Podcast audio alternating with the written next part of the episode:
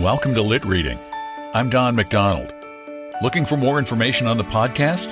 Visit litreading.com. Now, please bear with us as we pay the bills. Our story begins shortly. Another day is here, and you're ready for it. What to wear? Check. Breakfast, lunch, and dinner? Check. Planning for what's next and how to save for it? That's where Bank of America can help. For your financial to-dos, Bank of America has experts ready to help get you closer to your goals. Get started at one of our local financial centers or 24-7 in our mobile banking app.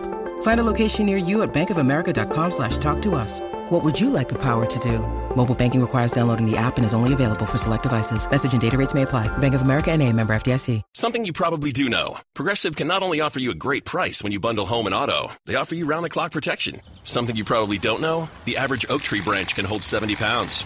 Something you probably do know, your neighbor is building their kid a treehouse. Something you probably don't know, a falling treehouse would take out your whole fence. Bundle your home and auto with Progressive and get more than a great price. Get round-the-clock protection. Something you know for the things you don't know. Coverage from Progressive Casualty Insurance Company, affiliates, and third-party insurers and subject to policy terms. Bundle discount not available in all states or situations.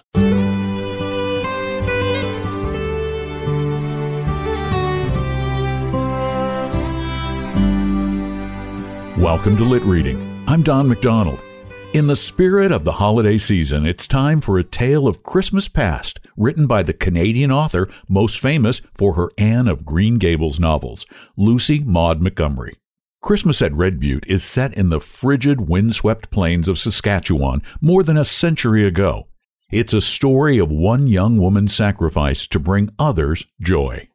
And now, Christmas at Red Butte by Lucy Maud Montgomery.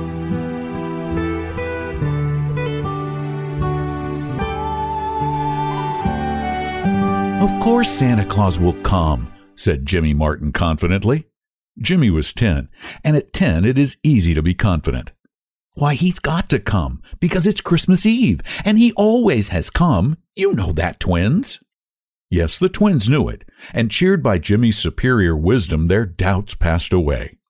There had been one terrible moment when Theodora sighed and told them they mustn't be too much disappointed if Santa did not come this year because the crops had been poor and he mightn't have had enough presents to go around. That doesn't make any difference to Santa Claus, scoffed Jimmy. You know as well as I do, Theodora Prentice, that Santa Claus is rich whether the crops fail or not. They failed three years ago before Father died, but Santa Claus came all the same. Probably you don't remember it, twins, because you were too little, but I do. Of course he'll come, so don't you worry a mite, and you'll bring my skates and your dolls. He knows we're expecting them, Theodora, because we wrote him a letter last week and threw it up the chimney. And there'll be candy and nuts, of course, and Mother's gone to town to buy a turkey. I tell you, we're going to have a ripping Christmas. Well, don't use slangy words about it, Jimmy boy, sighed Theodora. She couldn't bear to dampen their hopes any further, and perhaps Aunt Elizabeth might manage it if the colt sold well. But Theodora had her painful doubts, and she sighed again as she looked out of the window, far down the trail that wound across the prairie, red lighted by the declining sun of the short wintry afternoon. Do people always sigh like that when they get to be sixteen? asked Jimmy curiously. You didn't sigh like that when you were only fifteen, Theodora. I wish you wouldn't. It makes me feel funny, and it's not a nice kind of funniness either. It's a bad habit I've gotten into lately, said Theodora, trying to laugh. Old folks are dull sometimes, you know, Jimmy boy. Sixteen is awful old, isn't it? said Jimmy reflexively. I'll tell you what I'm going to do when I'm 16, Theodora. I'm going to pay off the mortgage and buy Mother a silk dress and a piano for the twins. Won't that be elegant? I'll be able to do that because I'm a man. Of course, if I was only a girl, I couldn't. I hope you'll be a good, kind, brave man and a real help to your mother, said Theodora softly, sitting down before the cozy fire and lifting the fat little twins into her lap. Oh, I'll be good to her, never you fear, assured Jimmy, squatting comfortably down on a little fur rug before the stove, the skin of the coyote his father had killed four years ago. I believe in being good to your mother when you've only got the one. Now tell us a story, Theodora, a Riel jolly story, you know, with lots of fighting in it. Only please don't kill anybody. I like to hear about the fighting, but I like to have all the people come out alive. Theodora laughed, and began a story about the real rebellion of 85, a story which had the double merit of being true and exciting at the same time. It was quite dark when she finished, and the twins were nodding, but Jimmy's eyes were wide open and sparkling. That was great, he said, drawing a long breath. Tell us another. No, it's bedtime for you all, said Theodora firmly. One story at a time is my rule, you know. But I want to sit up until Mother comes home, objected Jimmy. You can't. She may be very late, for she would have to wait to see Mr. Porter. Besides, you don't know what time Santa Claus might come, if he comes at all. If he were to drive along and see you children up instead of being sound asleep in bed, he might go right on and never call at all. This argument was too much for Jimmy. All right, we'll go, but we have to hang up our stockings first. Twins, get yours. The twins toddled off in great excitement and brought their Sunday stockings, which Jimmy proceeded to hang along the edge of the mantel shelf. This done, they all trooped obediently off to bed. Theodora gave another sigh and seated herself at the window where she could watch the moonlight prairie for Mrs. Martin's homecoming and knit at the same time. I'm afraid you will think from all the sighing Theodora was doing that she was a very melancholy and despondent young lady. You couldn't think anything more unlike the real Theodora. She was the jolliest, bravest girl of sixteen in all of Saskatchewan, as her shining brown eyes and rosy dimpled cheeks would have told you. And her sighs were not on her own account, but simply for fear the children were going to be disappointed. She knew that they would be almost heartbroken if Santa Claus did not come, and this would hurt the patient, hard-working little mother more than all else. Five years before this, Theodora had come to live with Uncle George and Aunt Elizabeth in the little log house at Red Butte. Her own mother had just died, and Theodora only had her big brother Donald left, and Donald had Klondike fever.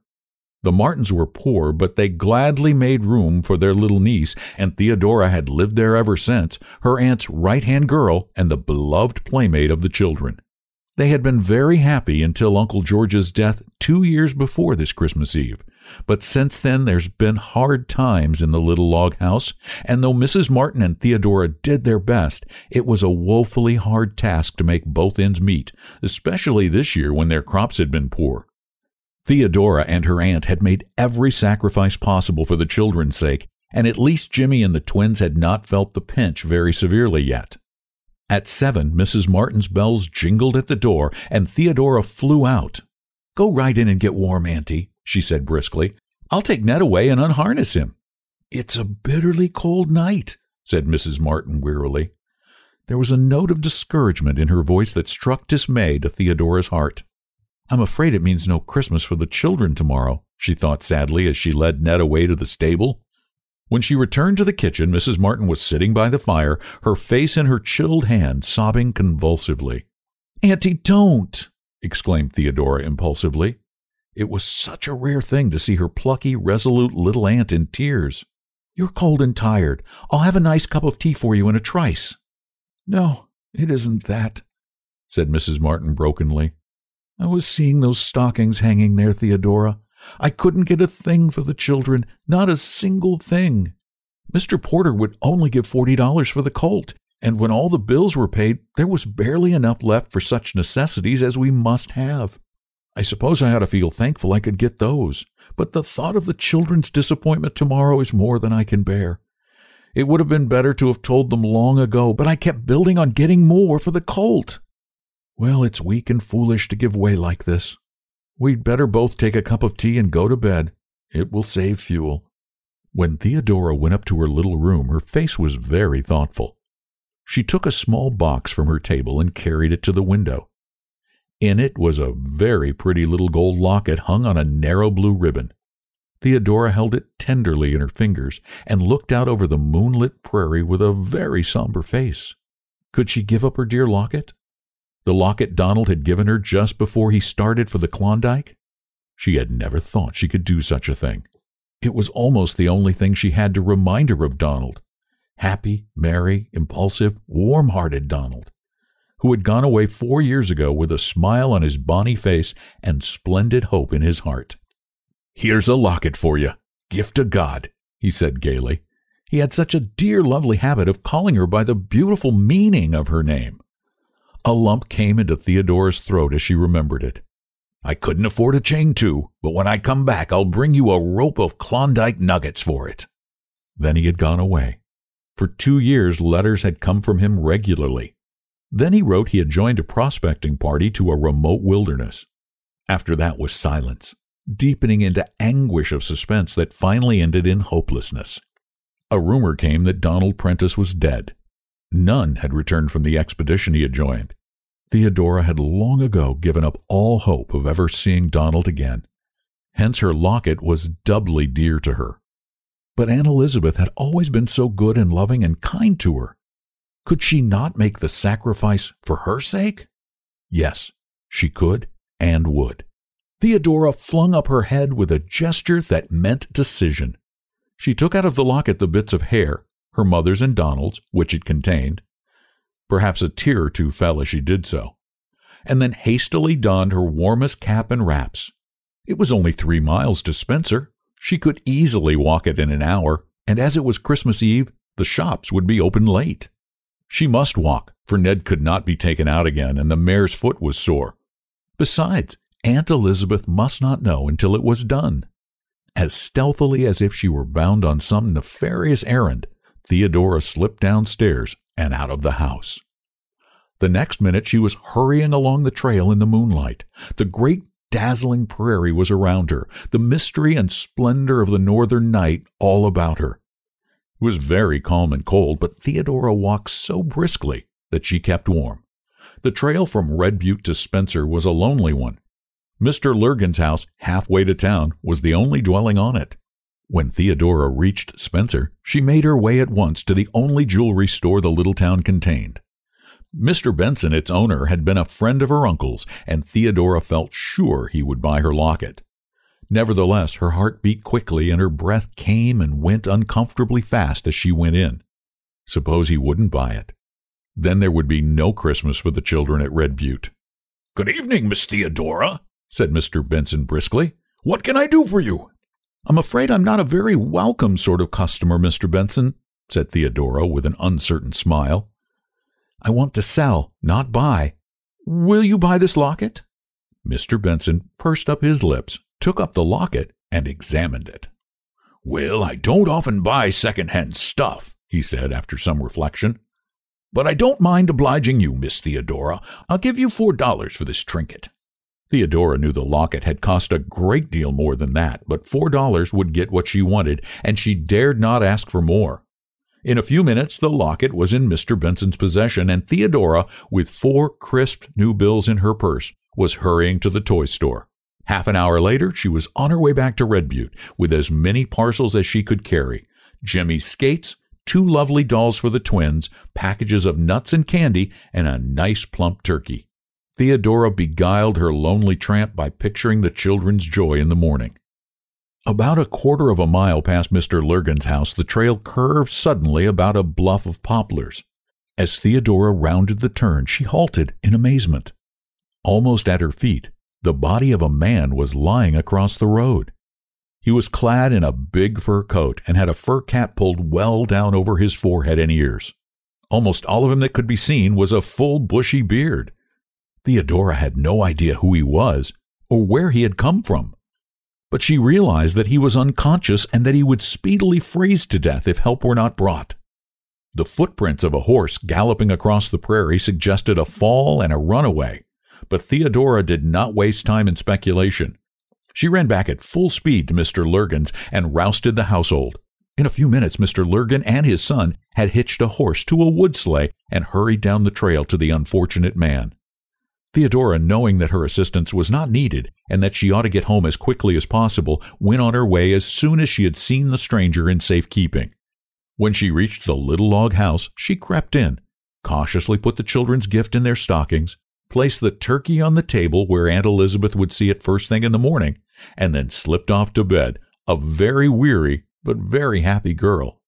The joy that reigned in the little log house the next day more than repaid Theodora for her sacrifice. Whoopee! Didn't I tell you that Santa Claus would come all right? shouted the delighted Jimmy. Oh, what splendid skates! The twins hugged their dolls in silent rapture, but Aunt Elizabeth's face was the best of all. Then the dinner had to be prepared, and everybody had a hand in that. Just as Theodora, after a grave peep into the oven, had announced that the turkey was done, a sleigh dashed around the house. Theodora flew to answer the knock at the door, and there stood Mr. Lurgan and a big, bewhiskered, full coated fellow whom Theodora recognized as the stranger she had found on the trail. But was he a stranger? There was something oddly familiar in those merry brown eyes. Theodora felt herself growing dizzy. Donald! she gasped. Oh, Donald! Then she was in the big fellow's arms, laughing and crying at the same time. Donald it was indeed. And then followed a half hour during which everybody talked at once. And the turkey would have burned to a crisp had it not been for the presence of mind of Mr. Lurgan, who, being the least excited of them all, took it out of the oven and set it on the back of the stove. To think that it was you last night and that I never dreamed it! exclaimed Theodora. Oh, Donald, if I hadn't gone to town! I'd have frozen to death, I'm afraid, said Donald soberly. I got into Spencer on the last train last night. I felt that I must come right out. I couldn't wait till morning. But there wasn't a team to be got for love or money. It was Christmas Eve and all the livery rigs were out. So I came on horseback. Just by that bluff, something frightened my horse and he shied violently. I was half asleep and thinking of my little sister, and I went off like a shot. I suppose I struck my head against a tree. Anyway, I knew nothing more until I came to in Mr. Lurgan's kitchen. I wasn't much hurt, feel none the worse of it except for a sore head and shoulder. But oh, gift of God, how you have grown! I can't realize that you are the little sister I left four years ago. I suppose you've been thinking I was dead. Yes, and oh, Donald, where have you been? Well, I went way up north with the prospecting party. We had a tough time the first year, I can tell you, and some of us never came back. We weren't in a country where post offices were lying around loose either, you see. Then at last, just as we were about giving up in despair, we struck it rich. I've brought a snug little pile home with me, and things are going to look up in this log house gift of God. There'll be no more worrying for you dear people over mortgages. I'm so glad. For Auntie's sake said Theodora with shining eyes. But oh, Donald, it's best of all just to have you back. I'm so perfectly happy that I don't know what to do or say. Well, I think you might have dinner, said Jimmy in an injured tone. The turkey's getting stone cold and I'm most starving. I just can't stand it another minute. So, with a laugh, they all sat down to the table and ate the merriest Christmas dinner the little log house had ever known.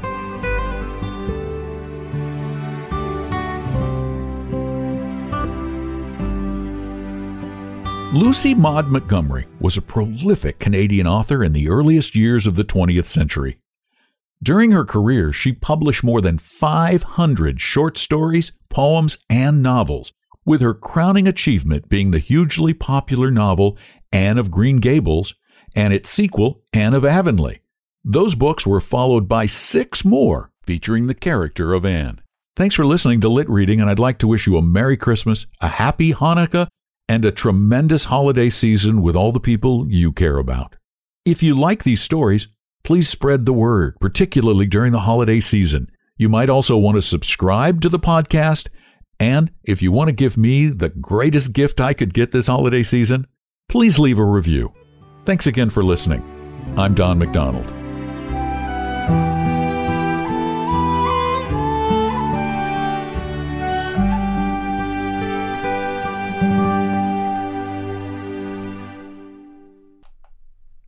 Featuring the character of Anne.